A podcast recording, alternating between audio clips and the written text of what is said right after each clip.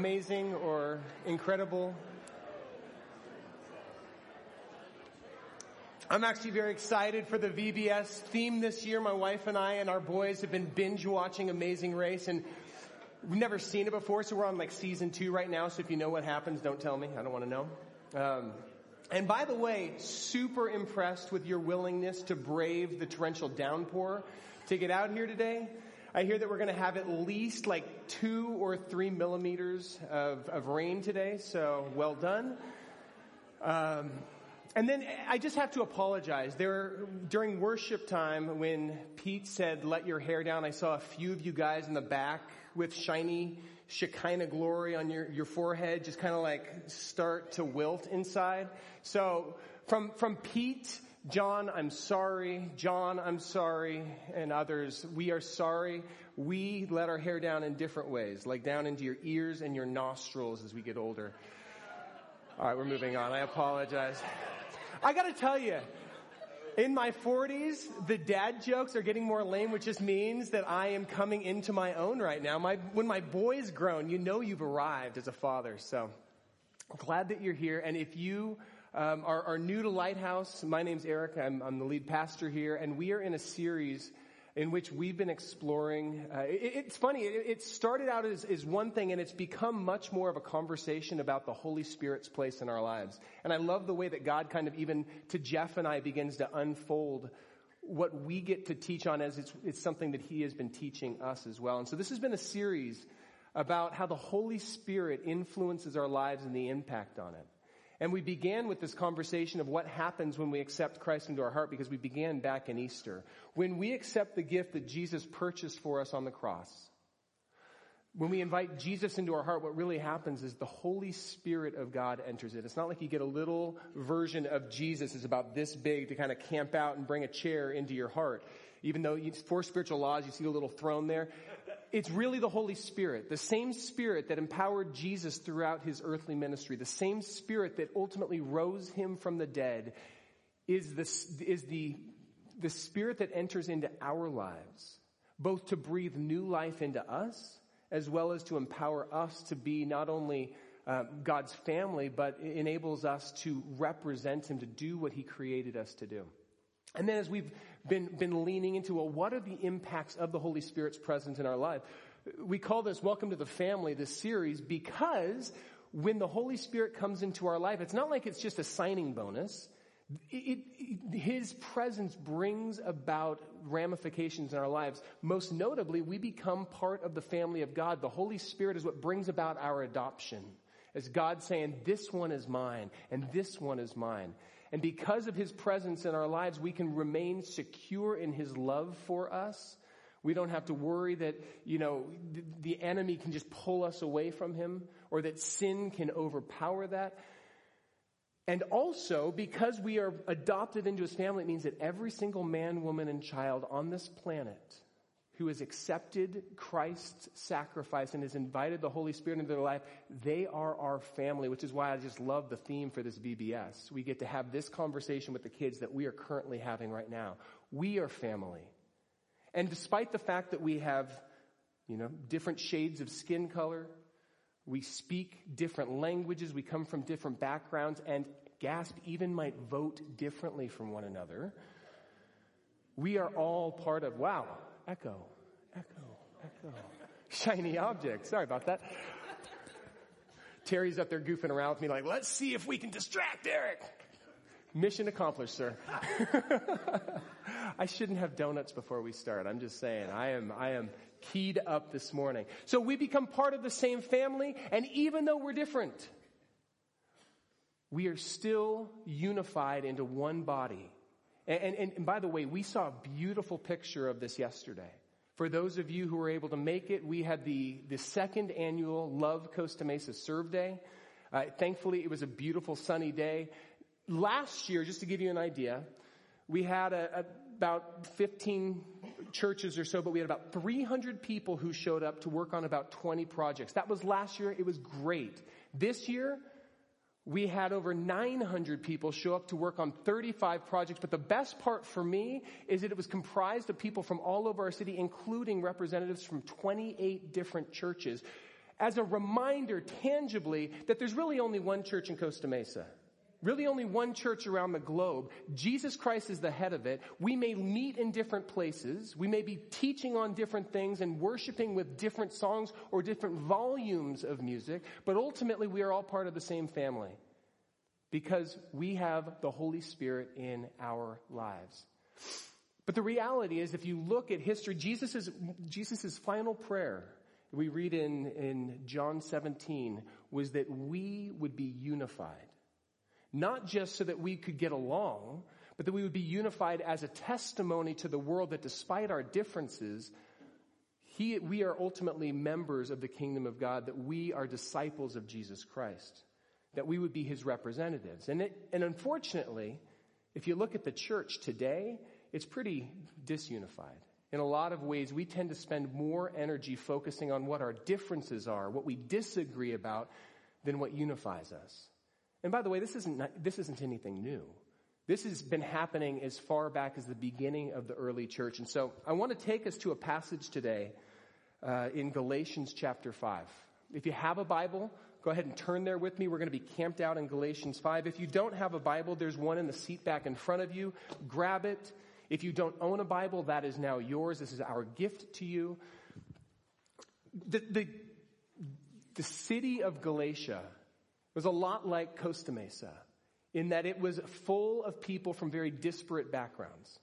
And even within the, the church, the, the community of Christ followers in Galatia, they were also experiencing a tremendous amount of, of differences. I mean, you had in a culture where division was kind of hyper accentuated, you had men and women worshiping together, children and parents worshiping together, slaves and slave owners worshiping together, rich and poor gathering together to have meals. And, and most notably of all, you had J- people from Jewish as well as non-Jewish or Gentile backgrounds, who both of whom had come to accept Jesus Christ as their Lord, trying to worship together. And because you have all of these differences and distinctions and fault lines, the early church experienced a whole bunch of friction. You know, we have earthquakes here in California. They had relational earthquakes constantly going on in the early churches. They're trying to figure out how do we do life with people who believe in Jesus and have accepted the gift of grace, but still are very, very different from one another. And one of the things that they grappled with is that the Jewish Christians were looking at their Gentile brethren and saying, hey, you know, if, if you want to really embrace Jesus as your Messiah, that's great. But since he's the Jewish Messiah, you're going to need to be Jewish. You're going to need to embrace not just the grace that he bought for you on the cross, but you need to embrace all of Judaism, which means you need to embrace the law, the law of Moses. Because it's the law that sets us apart from everybody else. It's the law that helps us to to become better followers of our Father God, better representatives of His heart. So if you really want to have a relationship with Jesus, you also need to grab hold of the law. And Paul writes his letter to the Galatians in large part to deal with this conflict that's going on. And one of the things I love that he, he kind of comes right out of the gate saying earlier on in the letter that we're not going to read, he says, listen, you are not saved by, by, by doing the law, by observing the law. It is by grace you are saved. Through faith, not by works, not by your actions, not by trying to be a good person, so that ultimately nobody can boast. And in the very first verse of chapter 5 here, he says this It is for freedom that Christ has set us free. So stand firm then, and do not let yourselves be burdened again by a yoke of slavery. Jesus Christ died to set us free from the burden of the law, from trying to earn our standing with God by doing good works, by trying to build these ladders to heaven that we have to try to climb up and stay on, and ultimately every single one of us falls short, and our ladders never reach that level that we're supposed to be. Because we're saved by grace, we all have a similar footing. We all have a, a similar beginning. But here's the danger, or here's the confusing part, is that the hardest part of, of living in freedom is that when you have already experienced captivity, when you've already experienced bondage, it's really hard to know how to navigate your freedom. I saw this when I was a kid living at my parents' house. Uh, my mom was like known as Dr. Dolittle on our street. Every time an animal got injured, they'd bring it to my mom and she would nurse it back to health. So we had ducks, we had rabbits, we had, thankfully not cats because they're spawns of the devil. No, I'm joking. Okay, that was too much. I'm allergic, but um, I, I got a tennis racket, so I got a little bit of cat in my house. I'm going to stop. I am in trouble today, and I, I don't really. I'm sorry, not sorry. Um, but but one of the most remarkable animals that happened to make its way into our home was a raven or a, a crow that we named Rommel. And it had, as a baby crow in its nest, it fell out, injured its wing. Somebody brought it to my mom. She began to nurse it back to health, and ultimately Rommel lived in a cage in my room. We would, we would feed it. We would hold it. He would, he would hang out on our shoulders as we walked around. Um, we had to paint his talons so that people knew he was a domesticated crow.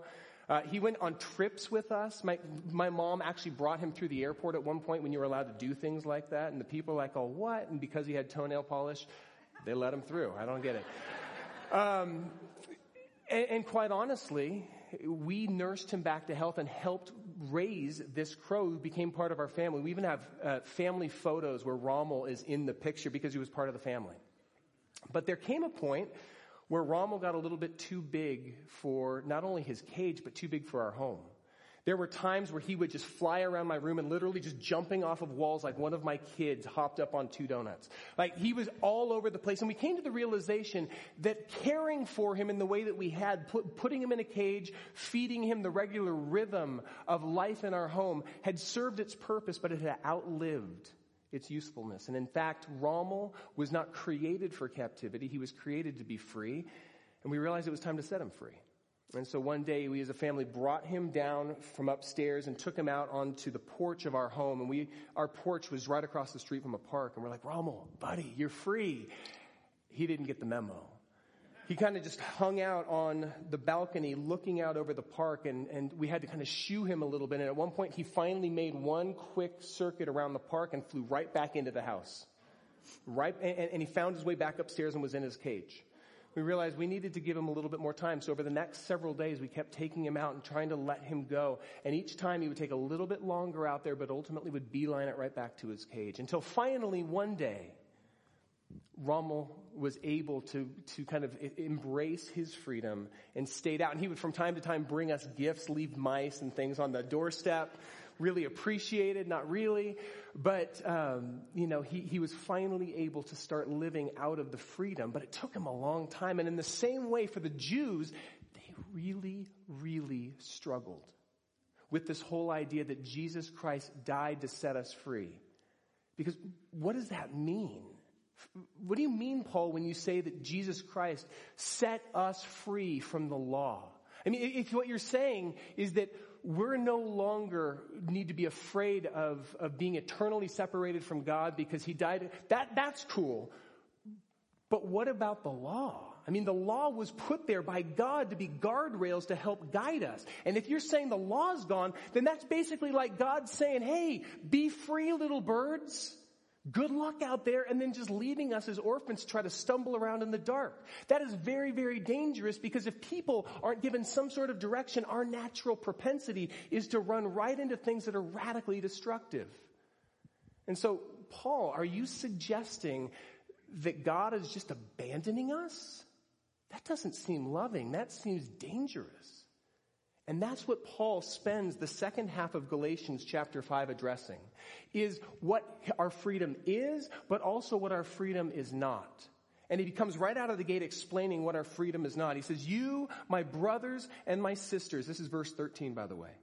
Galatians 5:13 You my brothers and sisters were called to be free but do not use your freedom to indulge the flesh. Every time he uses the flesh, some of your translations might say uh, sin nature. He's not talking about our, our skin and bones. He's talking about our natural tendency to gravitate, gravitate towards things that are ultimately destructive.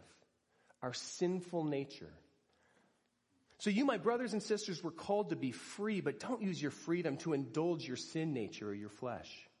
Rather, serve one another humbly in love. For the entire law, this law that you keep going on about saying we need to embrace it, the entire law, where am I?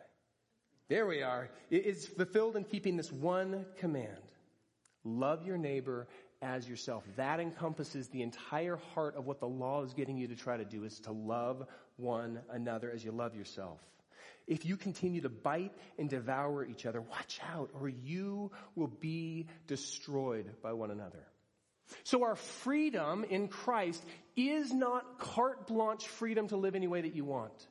It's not freedom to say and to indulge your, your, your sinful nature that naturally gravitates towards things that are often momentarily satisfying, but ultimately are destructive both to yourself as well as to people around you and destructive to, to relationship. Because by the way, that's not loving. It's not loving to you and it's not loving to others. Instead, you need to follow the Spirit. And this is where he, he begins to juxtapose. He basically makes the point that we have not been abandoned and orphaned by our God, that we haven't just been pushed out of the house and say, hey, good luck. I hope you figure it out. Instead of saying, hey, here is the law, and this is going to be your roadmap to life, almost like one of those Thomas guides that a few of you still have in the back of your car under this, you know, pile of, uh, of Del Taco wrappers and, and, church bulletins from years past, right? It, it's still back there. Every once in a while you pull it out, but at the end of the day, roads have changed there's traffic jams, there's accidents, there's, there's things that are going on and that, that Thomas guide can't keep up with that. And he's saying, that's what the law is like. It's like a Thomas guide that doesn't shift or, or mold to the, the, the movement of life. Instead, I'm going to give you something even better. I'm going to give you a partner in life to walk with you. And that partner is the same spirit that, that walked with and enabled Jesus to do everything he did over the course of his public ministry. That same spirit that rose him from the dead, he is going to be in you, walk with you, and guide you. That is your guidance. And it's much more interactive. It's much more living and active than any Thomas guide, any hard, uh, unyielding law ever could be. And quite honestly, it will, the Holy Spirit will help you to love much, much better than the law ever could. Because when you get focused on the law, it tends to suck life out of you and out of relationship. Just look at the way that the Pharisees, they weren't known for their love, were they? Often, I mean, they were good about the law, but they totally missed the heart of God. And so we read in, in verse 16. So I say, walk by the Spirit, and you will not gratify the desires of the flesh. You have a spirit, and if you walk by the spirit, you don't have to worry about giving in to the flesh that's trying to pull you this way. The spirit will guide you. For the flesh desires what's contrary to the spirit, and the spirit what is contrary to the flesh. They are in conflict with each other so that you're not to do whatever you want. Remember, you don't have carte blanche freedom to live any way that you want. You have been set free from the law so you can walk with the Spirit and become a better representative of your Father God, whom, whose image you bear in yourself. This is your enablement. They're in conflict with one another, so you're not to do whatever you want. But if you are led by the Spirit, you are not under the law. I, I, there's a story that my dad told me once of a, an old aging Indian chief who's sitting with his grandson. And the, the, the chief says to his grandson, you know, I, I have within me two wolves that war for control of my heart. One wolf is evil. He's selfish. He's arrogant. He's hateful and spiteful and he holds on to resentment. He's greedy. The other wolf is good. He's gentle. He's kind. He's, he thinks of others. He's humble. He's generous. And in the silence, the, the young boy finally speaks up, well, well, which one of them wins?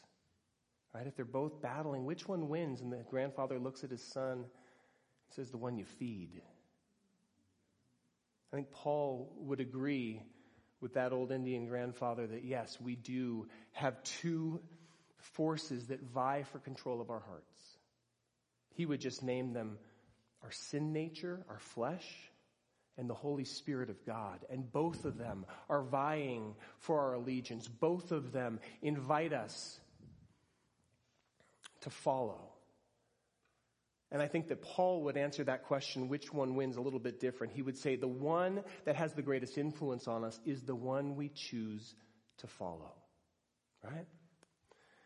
I, I look back here for just a moment because I skipped over in verse 16. He, say, he says, So I say, walk by the Spirit, and you will not gratify the desires of the flesh. That word walk is an interesting one. In, in the Greek, that word is peripateo. And it, that can be translated to walk after someone or, or more, you know, to the way we would talk about it is to follow someone. Follow either the flesh or the spirit. But if you walk after, if you follow the spirit's lead, you will not gratify the, the wooing of the flesh to go and dash your, your life against the rocks, like that siren call. The, the followers of, uh, several of the, like Aristotle was one of those Greek philosophers and all the followers that were with him were known as the peripatetics because they literally walked after him, followed after him, modeling their life after him, modeling the way that they thought after him.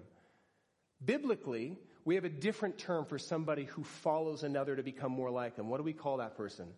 A disciple. And that's what we are called to do is to be disciples of our God, not trying to follow another individual, not another human being in this church. I don't want to make disciples of Eric Wayman. I know Jeff doesn't want to make disciples of Jeff. We want to make disciples of Jesus Christ. And we do that by walking after, following after the Holy Spirit's lead. Because if we do that, we will not gratify the, the, the siren call of the flesh. But think about walking for a moment. None of you except for perhaps Darlene, came out of the womb being able to walk. Right? None of us. We all figured it out and it all took us a good amount of time for many of us nine months to a year sometimes even longer to figure out how to use these legs and stand upright and even as we were learning as we were taking those first steps we stumbled time and again even our kids 9, 10, 11 years old have scraped knees because they're still learning how to use these gangly bodies. And they stumble and fall time and again. But when you stumble, you don't just give up, right? You don't just say, well, walking's not for me. You get back up and you try again. And you learn and you get more competent walking. And in the same way, following the Spirit's lead isn't something that we come into a, a relationship with Jesus knowing how to do automatically. I guarantee you that every single one of you in here, although you have the Holy Spirit in you, if you've accepted the gift of Jesus Christ and invited Him into your heart, you have the Holy Spirit, but it's probably, you're, you're in the process of learning how to walk after and follow His lead. And I guarantee you, you stumble from time to time. I certainly do. I'm not standing up here because I'm the, the, the one who has it all together the most. I am probably the one who has it together the least. I, I love one of my, my friends who works in recovery says, hey, listen, all of us have baggage. All of us have stumbled, but some of us, only some of us are w- willing to actually acknowledge that fact and do something about it. All of us in here stumble. All of us in here do not follow the Spirit's lead perfectly. Many of us in here regularly misunderstand the call of the world or our own insecurity as the Holy Spirit's voice. And we need to begin learning how to discern the difference between the Spirit's voice in our life and the world's voice or our own insecurities or our own brokenness from our past because that screams loudly and we need to begin to discern and we will stumble and fall in that. But that doesn't mean we stop walking. It doesn't mean we, we stop trying to follow the Spirit's lead. Sounds good to me too. We're moving on. So I say, walk by the Spirit and you will not gratify the desires of the flesh, for the flesh desires what's contrary to the Spirit, and the Spirit what is contrary to the flesh. They are in conflict with each other, so that you are not given carte blanche freedom to do whatever you want. But if you are led by the Spirit, you're not under the law. Instead, the Spirit becomes your guide and you follow the Spirit. And as you follow the Spirit, you will notice that your life will be more and more marked by the fruit of the Spirit as opposed to marked by the fruit of following the flesh. And what I love about Paul here is he goes right into explaining the ramifications, the, the, the natural byproduct of following either the flesh or the Spirit. Let's read this really quickly. Verse 19. The acts of the flesh are obvious. Sexual immorality, impurity and debauchery, idolatry and witchcraft, hatred, discord, jealousy, fits of rage, selfish ambition, dissensions and factions and envy, drunkenness and orgies and the like. And I warn you, as I have before, that those who live like this will not inherit the kingdom of God. Jesus' invitation was follow me, but if you choose to follow the flesh, then are you really even a follower of Jesus Christ at all? But the fruit of the Spirit, the natural outgrowth of following the Spirit's lead is love, joy, peace, forbearance, kindness, goodness, faithfulness, gentleness, and self-control. And against those kind of things, there is no law. Because the law is put there to be guardrails to keep us from walking after the flesh. And the, if you follow in the Holy Spirit, you don't need to worry about that. You're going to naturally, your life will naturally produce things that are more in keeping with the heart of our God. Now let's lean into this just a little bit. Let's begin by looking at the fruit of following after the flesh. And we can divide this into three different primary categories. First, I would say is the, the fruit uh, of sexuality or the sin of sexuality. I'm not suggesting in any way that our sexuality is sinful. It's a good thing. But just like electricity, or just like a car, they are things that are very powerful and if misused can be incredibly destructive. And so the sins of our in sexuality would be sexual immorality, impurity, debauchery, and then at the very end he adds in orgies and we throw that in that list. All of those things and so many more are pretty much summed up in the first word that he uses, which is translated in our Bibles as sexual immorality, but in Greek the word is porneia from which we get the term pornography. And that is a blanket umbrella term that, that basically speaks to any use of our sexuality outside of the way that God intended it. As that glue that binds one man and one woman in one covenantal relationship for a lifetime. That's the way he intended it. And it's powerful because it binds us. I'm sure you guys have seen that, that thing where people will take duct tape and stick it together right? It's, our sexuality does this to us and, and when you begin to tear it and bind to another person and tear it and bind to another person, you ultimately leave parts of your soul there. You do incredible damage to yourself and to the other people. And that's why God says, why Paul is here saying, hey listen, these are some of the fruits of following your flesh because your flesh says it's okay and it feels good, so you might as well.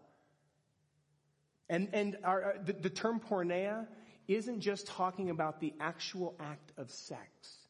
It is an umbrella term that covers everything from oral sex to, to um, lust to pornography to it, it, Jesus even said if you lust after a person in your heart, it is as if you have committed adultery.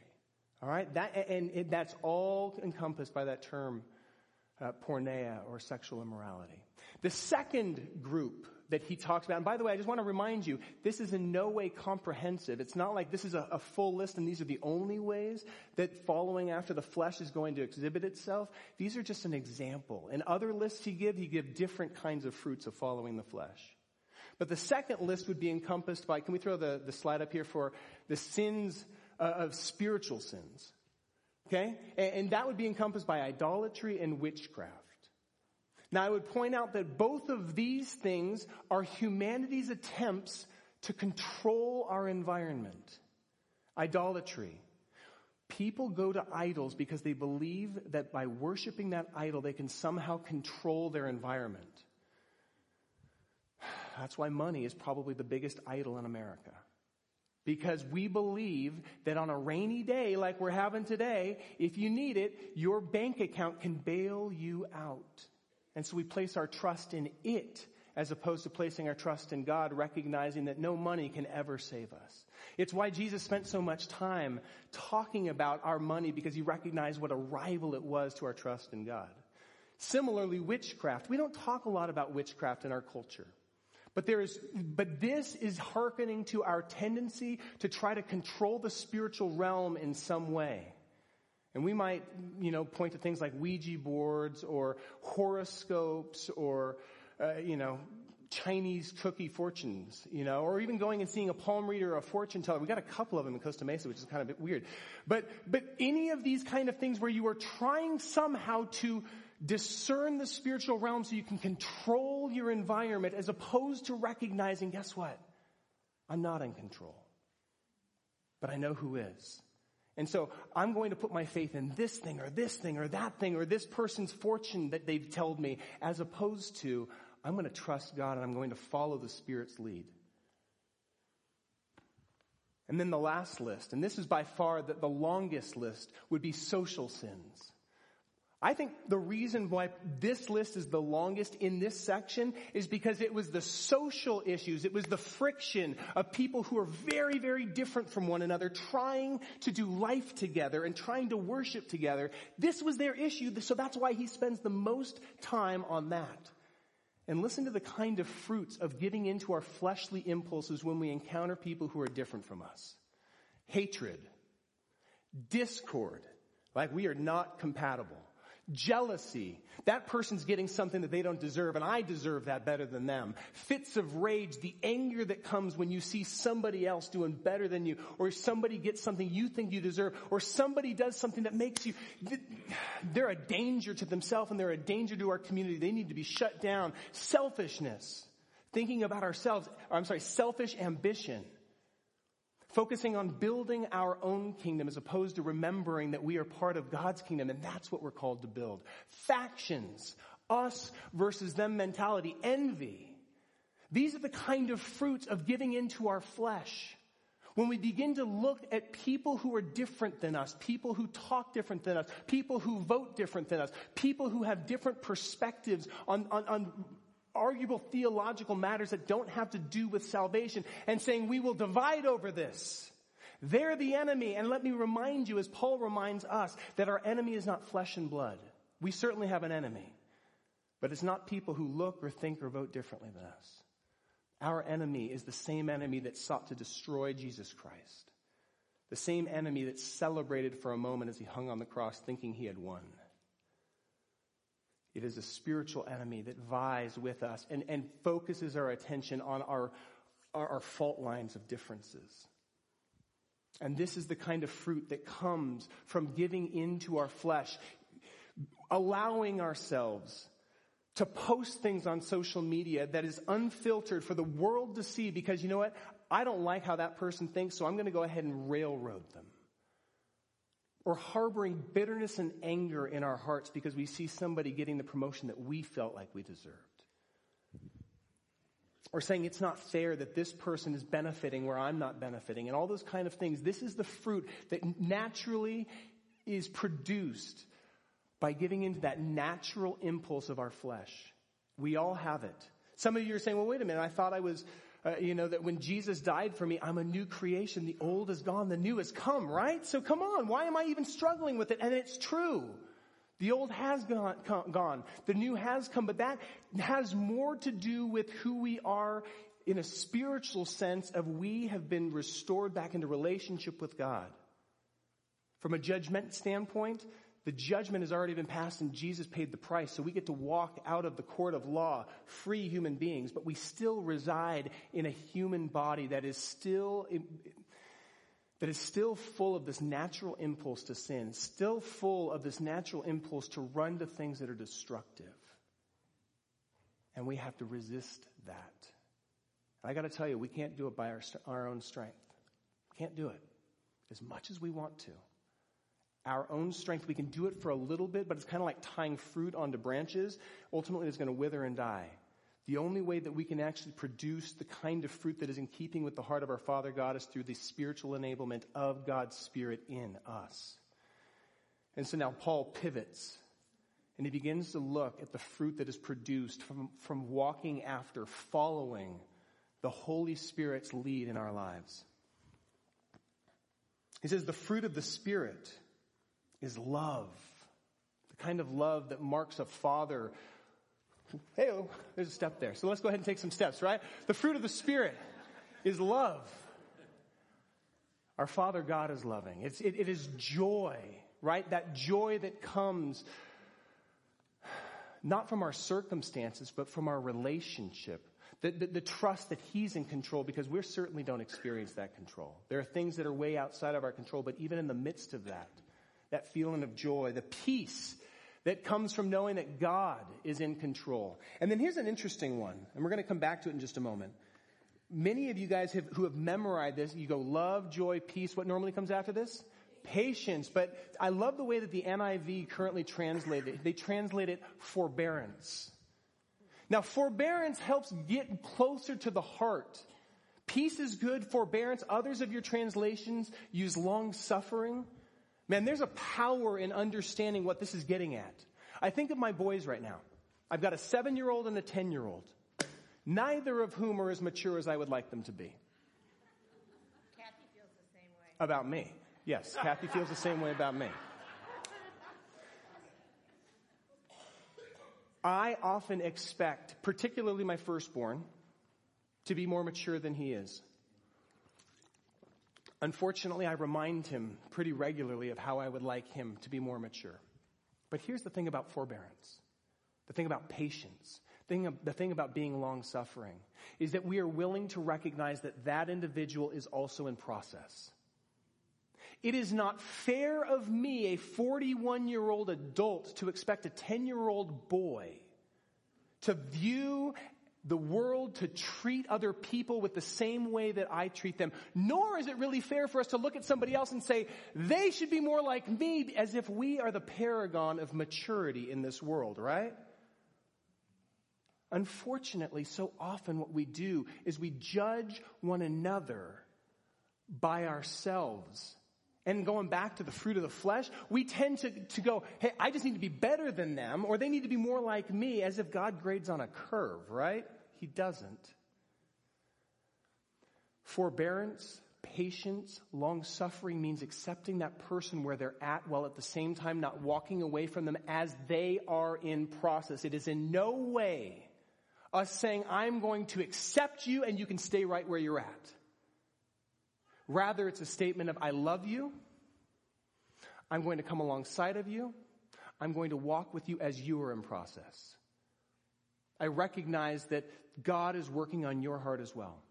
I will allow him to use me as sandpaper in your life. Sometimes that iron sharpening iron is going to create friction. We're actually, by the way, next week going to be leaning more heavily into this particular topic of how we walk with people who are different than us, who are in their own process. We're going to lean really heavily into it. But there's something powerful about recognizing that, that following the Spirit means allowing other people to be in their own process and having patience with them. And when you have that frustration that wells up and that desire to be angry at them and to beat them up because they're not where you think they should be, allowing that disappointment, that discouragement, that frustration to lead you into prayer for them as opposed to leading you to tear them up and tear them down. A lot of times our, our, frustration comes from unmet expectations, right? We have a picture in our mind of what this person should be, and then we have the reality of who they are. And we have a choice when faced with the, the conflict of those two things. Either we can tear up the picture of what we expect them to be and embrace the person, or we can embrace the picture and, and tear up the person. And I think a lot of us have been going through our life tearing up the person because they don't meet our expectations. So the fruit of following the Spirit is loving people, finding joy in the midst of, of a broken, sin scarred world, being at peace, recognizing that at the end of the day, whether Tony's lungs ever allow him to breathe fully, whether Tony Pekka is ever able to return from that open heart surgery, whether that person ever, you know, kind of comes back into marriage and says, I'm sorry, whether our, our spouse ever apologizes and recognizes, whatever it is, whether our kids ever live exactly the way that they want or not. Finding a peace knowing that God is in control and He is working on their heart as well, being patient and forbearing with one another, leading with kindness as opposed to harshness and anger, goodness, faithfulness, saying, I, I made a covenant to you and I'm going to follow it regardless, gentleness. And most difficult of me right now because I'm into ice cream is self-control, right? All of these things, again, not a comprehensive list, just some examples of the kind of fruit that is naturally produced by following the Spirit's lead. And he, and he closes with these thoughts. He says in verse 20, 24, those who belong to Christ Jesus. Oh, I'm sorry. No, I skipped it. it. It's right before that. It's in verse 23. He says, against these kind of fruit that are naturally produced, there is no law. Because remember, the law was put into effect to be guardrails to protect us from giving into the flesh. But if you're following the Spirit, you're not under the law anymore. You just get to follow the Spirit. Here's the point this morning, and I'm going to invite, God bless you, I'm going to invite the worship team to come forward, but here is the point this morning. We all have impulses that war with, or we have, we have influences in our life that are warring for control of our heart. We have a sin nature that says, hey, take that second look. It doesn't hurt anybody. Hey, Flip them the bird. They cut you off. They're a jerk. They deserve to know how you feel about them. Yeah, you're number one. Hey, it's okay if you fudge your numbers. The IRS is never going to check. Hey, it's okay to harbor bitterness and anger towards those people because they are short sighted. And they think so differently, and the way they think is ridiculous and backwards. And in fact, if they get their way, it's going to harm you and your kids. So you better be vocal about it. In fact, go ahead. You have free rein to say anything you want on social media. Just write it down and hit send. Don't think about it. We can say yes to that. Or we can begin to say yes to the Holy Spirit that says, hey, yeah, you might be free, but that is not carte blanche freedom to live any way you want. Yes, you might live in a country where it's, you have freedom of speech, but you have also been bought at a price and you actually belong to the kingdom of God, so you are not free to say anything that you want. Whatever is loving, whatever is kind, whatever is gracious, whatever builds up as opposed to tearing down, that is the kind of thing that should be coming out of your mouth. Yes, they put you down. Yes, they said something mean to you. That doesn't give you the freedom to return kind in kind. So much we see the Holy Spirit as being one who is patient with people who are in process. And before us today is a decision. Who am I going to follow? Am I going to follow my flesh's urges, my sin nature? Am I going to follow the Holy Spirit's invitation to follow Him? And by the way, this is not a one-time decision, as if you have to make it one time and that's it. No. We make it time after time, every single day. Every, every decision we have is an opportunity to follow the flesh or to follow the Spirit. And here's the thing. The first couple of times that you, you're going to try to follow the Spirit are the most difficult times. Because it's so ingrained to just go with the flesh. But as you begin to say yes to the Spirit, as you begin to lay down your right to have the last word and to get your way, you take that first step, then the next step becomes a little bit easier, and the next step after that is even easier than that. And all of a sudden you find that you don't even have to think about what does the Spirit, what does love require? What is the Spirit inviting? It just comes naturally. But we all need to choose this day who we're going to follow. Because how you answer that question in every moment will determine the kind of fruit your life produces. Father God, would you have your way with us? We recognize that we desperately need you. We want not only to rest in our identity as your sons and daughters, but we want to be representatives of your heart. Jesus, you said that the world will know we're your disciples by the way we love by the kind of fruit our lives produce. I pray, Father, that you would help us today to begin taking steps towards submitting to the Spirit's lead in our life, towards recognizing when our flesh is rising up and saying, just, just say it, just, just put those words into, and you know what? You don't even need to be apologetic about it. They deserved it. Holy Spirit, would you convict our hearts? I'm so grateful you're not condemning of us.